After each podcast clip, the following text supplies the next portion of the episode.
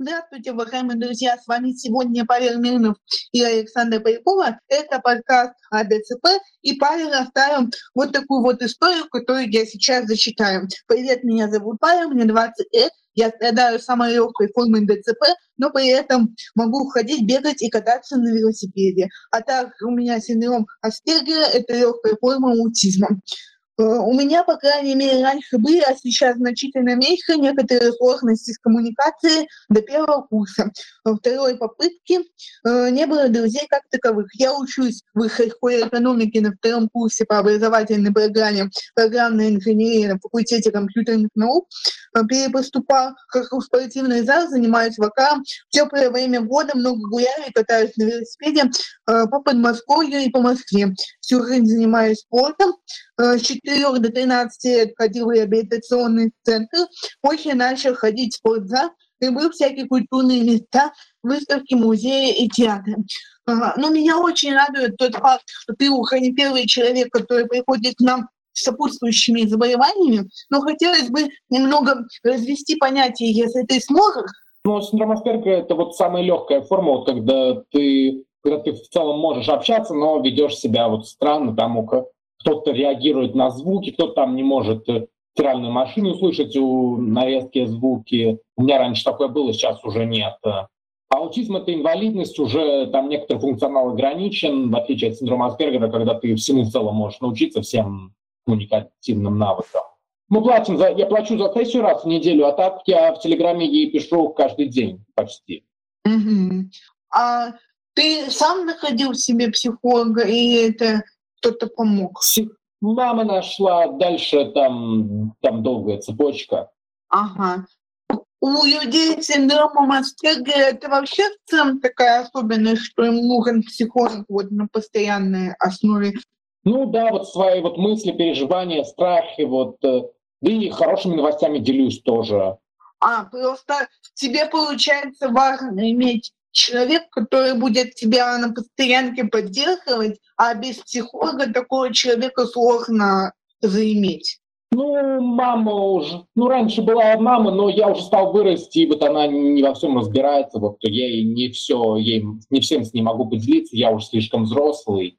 Ну, есть вещи, которые уже маме я все-таки не, не могу сказать, не могу или понимаю. Либо я ей говорю, она понимает, что это твоя жизнь, как бы эти тут ничего сказать не могу.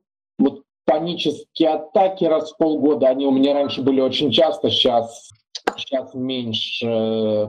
А, пора ты правильно ты обращаешься к психиатру иногда? Да, да, я тоже к психиатру вот э, где-то раз в полгода в год обращался.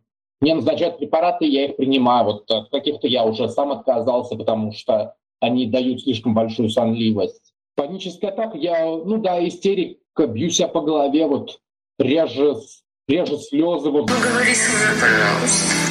Я вообще не могу пошевелиться, они все вокруг меня.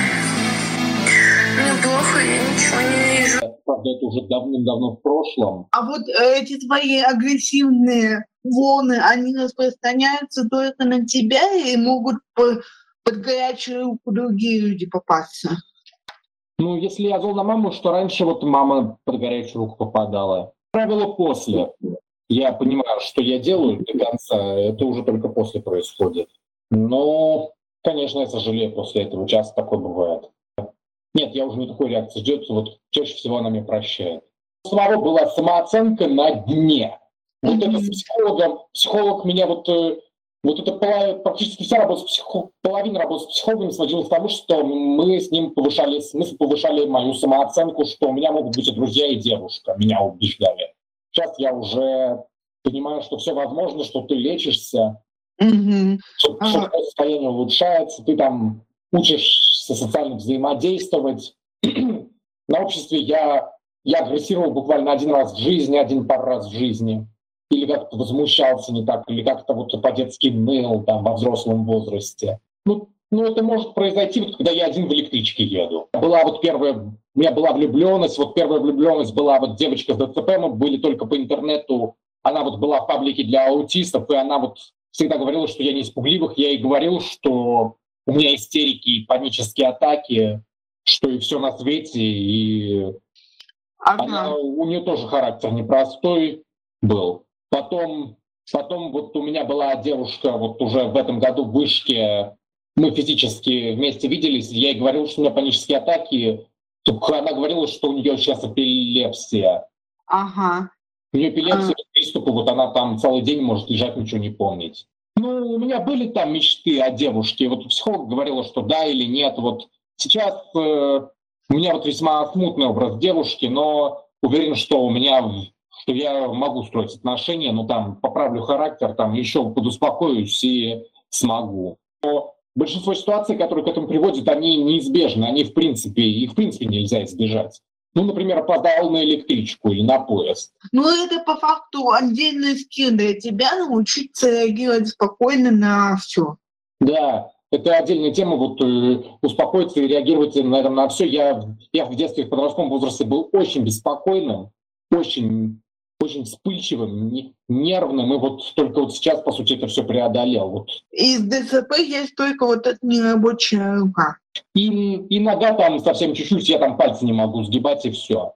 Ну, пальцы, я думаю, что даже никто не видит, потому что это можно ну, заметить только когда обувь ты. Ну, я там, ну, либо я там хромал на левую ногу и сейчас прихрамываю.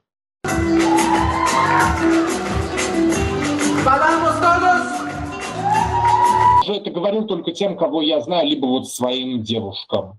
И нет. Как бы про аутизм они сами мало что понимают, и толком не понимают, что это такое. Ну вот я волновался, что часто перебиваю людей, вот это вот, опять же, синдром Аспергера, я не мог с людьми взаимодействовать, я постоянно перебивал, там, громко говорил, это людей пугало, и я объяснял им, что со мной не так. Мне постоянно замечания делали, я объяснял. Ну, прямо чуть ли не у меня была, у меня была фотографическая память в детстве.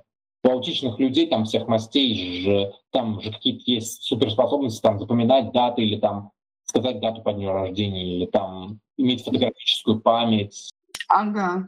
А ты смотрел фильм «Теория больших денег» преподавателя с аутизмом? По статистике, только один человек из миллиона страдает синдромом Саванты. К счастью, ко мне это не относится страдают окружающие и считают расстройство аутистического спектра недостатком. Я же нахожу это преимуществом. Фрик какой-то математику преподает. Не смотрел, но я знаю вот э, суперзвезд синдромом Аспергера. Ага. А, а это вот самые сам два айтишных гения. Каких? Марк Цукерберг и Илон Маск. У, а, у них синдром Аспергера. Кстати, реально существует ли такая взаимосвязь между синдромом Аспергера и его гениальностью? Ну как? 50 на 50 половина без, без синдрома Аспергера, половина с синдромом Аспергера. Ну, как бы я вот раньше догадывался, что у него синдром Аспергера у Илона Маска, но когда он сам поделился, я сказал, о, предположение сбылось. Да, у меня самое первое воспоминание это полтора или два года. Школа у меня была обычная. В интернете все быстро читаю, быстро все усваиваю. Там вся техническая литература, техническая документация, ролики на Ютубе технические. Ага. То есть ты такой немного как нейросеть, которая все быстренько пересказывает. Ну да. У тебя вообще скорость чтения больше, чем у обычного человека? Наверное, такая же. Может быть, меньше. Ты просто как бы меньше паришься, когда читаешь, оно автоматически запоминается. Да. Вроде того. Да. Художественную литературу мне было в школе тяжело читать, но тем не менее я сдал итоговое сочинение. У меня даже по литературе были 4 и 5. В первой школе я был отличником. Там физкультуру я там каким-то чудом то дополнительно, сначала дополнительно, потом меня там теорию заставляли учить, я там докладчиком одним отделывался. Потом, потом я в девятом классе перешел в центр Москвы, у меня там появились тройки, в девятом-десятом классе, вот, ну, по геометрии. Тем не менее, я математику взял на 99 баллов, русский 98, информатика 93. А я же очень вышку хотел. Как преподаватели что ты вот с такой комбинацией? Никак. Большинство не замечали. Ага. Это... Ну и на парах каких-то прям срывов не было особо. Ну, то есть они не увидели, как Аспергер проявляется. Нет, я я как-то вот сдержался. Там ага. меня вот сдержался, вот особенно вот с первой попытки первого курса, вот сначала я учился с первого курса, меня отчислили, потом второй раз на ту же специальность, тоже направление, и я уже нормально учился, там все там закрывал. Ага. 5, а с чего произошло отчисление? Почему тебя решили убрать? Я не тянул. Ага. Где-то три незачета и все. Прикольно. А как так получилось? Ты собирался, когда вышку, ты думал, что потеряешь, а потом не потянул, и где был просчет в этом месте? Да без понятия. Я вообще боялся думать об универе, вот когда ЕГЭ сдавал. Как бы лишь бы ЕГЭ сдать. Потом я уже просто научился, я не умел на, первом, на первом первом курсе, два года назад, получается, я не умел воспринимать информацию, не знал, где лекции смотреть. А вот со второй попытки я уже всему этому научился. И сейчас ты идешь на красный диплом или нет? Такого? Нет, не на красный. Что-то нет, это все-таки нет, не красные дипломы, честно говоря, не очень. Ты хочу понимать, что я не потяну. Я вот сейчас только, только думаю о магистратуре. Вот, ну, честно говоря, мне бакалавриат закончить там все по, все по английскому сдать. Я общалась с людьми, которые увлекаются скорочтением, и они мне сказали, что когда очень много информации через себя проходит, то потом становится неинтересно смотреть какой-то фильм, читать книгу, статью и так далее. У тебя бывает, что тебе неинтересно вот прям?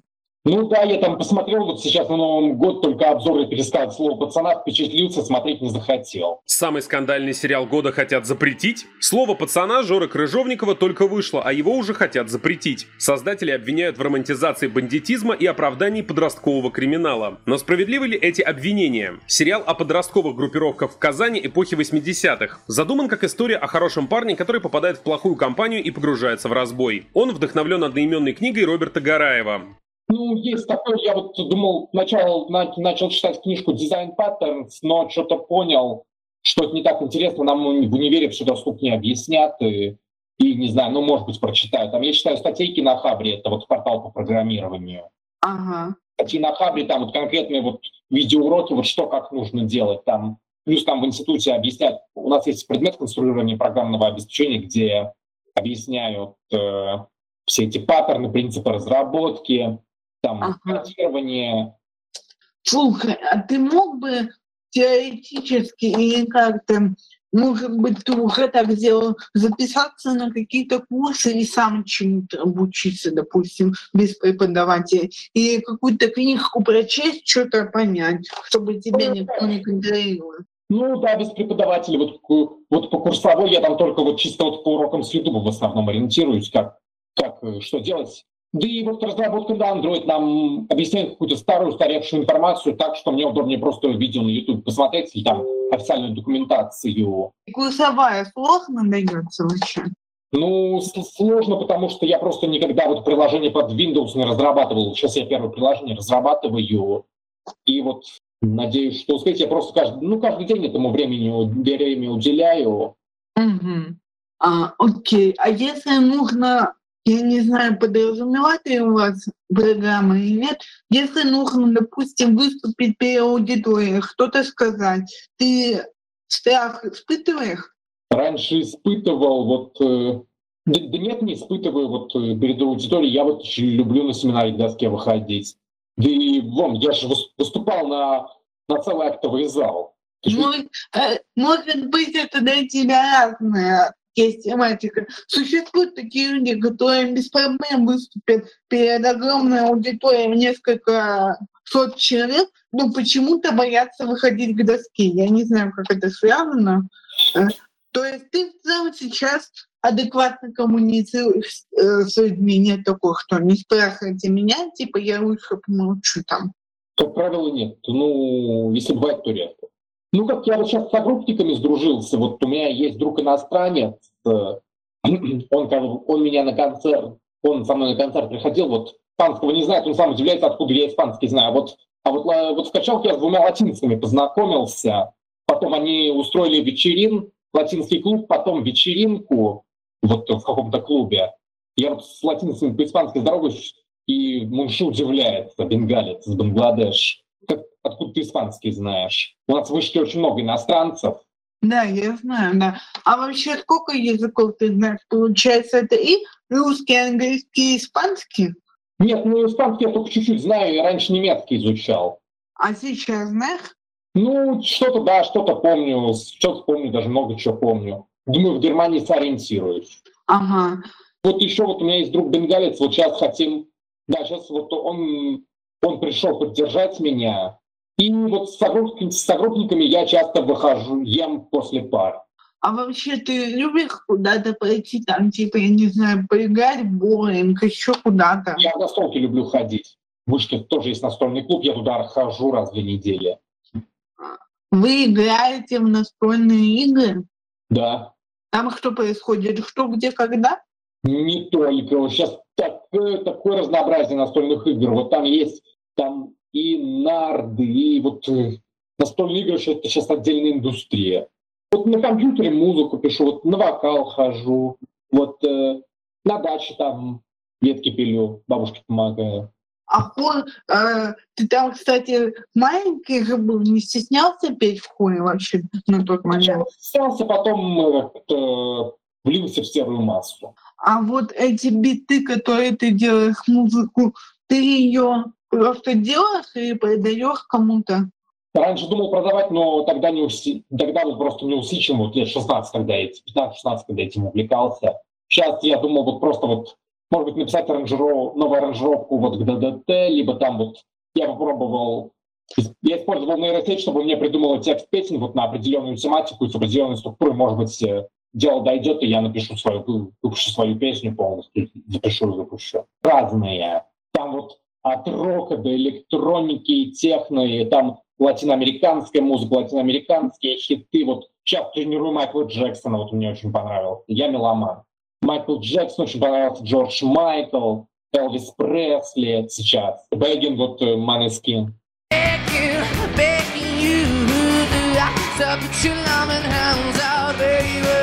Манескин, да, это, конечно, неплохо. Non sanno di che parlo, vestiti sporchi fra di fango, giallo di siga fra le dita, io con la siga camminando. А чем ты связываешь такую быструю перемену твоих увлечений, вкусов и так далее? Желанием развиваться, желанием пробовать что-то новое. Ну, мне без спорта нельзя. У меня ж мышцы слабеют, блин. Когда с девушкой думаешь о девушке, ты предполагаешь, что в отношениях тебе будет проще, чем без них? И как это происходит? Не, не, ну я прям хочу отношений, вот хочу встречаться. Вспоминал как само собой разумеющееся, что у меня просто не может быть девушки. Просто не может. Вот, судя по всему, что я всегда был аутсайдером в коллективе, ни с кем не мог толком пообщаться. Неизбежное расставание. Вот моя девушка, она на самом деле сопротивлялась отношениям, она на первом курсе была, вот моя последняя девушка. Я хотел Ага. отношения, она сопротивлялась. Ага. Я пока не планирую поиски, вот как и ты. Чтобы просто встречаться научиться. Да, вот для нас важна эта поэтапность. Мы же вообще мало людей подпускаем к себе, а люди хотят этого сразу от тебя. И ты такой, ну блин. Да. Это вот синдром Аспергера еще не уточнила. Это какое-то врожденное заболевание, приобретаемое. Какая у него врожденное. Считается, что врожденное. И оно при этом не передается? Да Бог его знает. Вроде одни говорят, что да, другие, что нет. Я уже понимаю, что это в половине случаев да, в половине случаев нет. Как бы без понятия. Вот. Ну, если ты занимаешься образованием, то вполне возможно, что до 30 ты не успеешь вполне. Да, я знаю много, вот у меня зн- знакомых 30 лет, так э, детей еще не имеют, у нас половина сотрудников выше. И вот те, кто до 30 еще детей не имеет. Даже те же самые преподаватели, не хочу никого оскорбить, но у большинства преподавателей, судя по всему, как я поняла из диалогов и прочего, у них нет семьи, нет детей, потому что много времени отнимает карьера. А вот э, если говорить про то, как ты станешь папой, ты не боишься, что твой вот этот аспергер ему навредит ребенку? Без, понятия. Я вот сейчас думаю, или, или вот быть ли отцом или быть child free, я вообще раздумываю. Гость всегда проводит какое-то такое заключение. Что можно сказать по итогу? Может быть, чтобы как-то меньше тебя боялись люди, как-то больше тебе старались помочь, если это Ну, возможно. Ну да, хочу, чтобы бо- больше люди со мной дружили, взаимодействовали, как бы дружить, взаимодействовать, Мгм. то есть в нормальных отношениях. А ты все-таки не до конца поборол вот эту вот интровертность, когда лучше в одиночестве, без друзей и так далее. Да, я был так всегда очень интровертом, не мог вообще не говорить, не говорить о своих желаниях, не мог заявлять, не говорить о своих чувствах. Вот в подростковом возрасте, почему я всегда был таким одиночкой. Ага. А сейчас то количество общения, друзей, оно тебя устраивает или хочется побольше поменьше? Наверное, устраивает, либо хочется побольше. А сам процесс построения отношений, вот нетворкинг, знакомство, это у тебя вызывает сложность, типа подойти, сказать привет? Ну, на улице нет, в телеге да. Ага. А чего это зависит? Почему, почему в телеге? В телеге комфортнее, потому что человек может прочитать, э, когда сможет, в любое время. Ага. И так комфортнее знакомиться вообще в телеге, и вот первое вообще писать онлайн, поэтому как бы вот прям очень знакомиться с девушками мне меньше нравится. Я вот пишу вот э, в телеге девушкам из вышки. Ну пришли хотя бы смайлик на мой одинокий серебристый телефон. Этот смайлик улыбнулся мне. Ты общался в интернете, например, с девушкой, а потом, может быть, через какое-то долгое время пригласил ее на свидание. Или только по интернету пока? Так, как? У меня были свидания, я же говорил, у меня была девушка, бы, была девушка, вот, которую часто числяет. Да.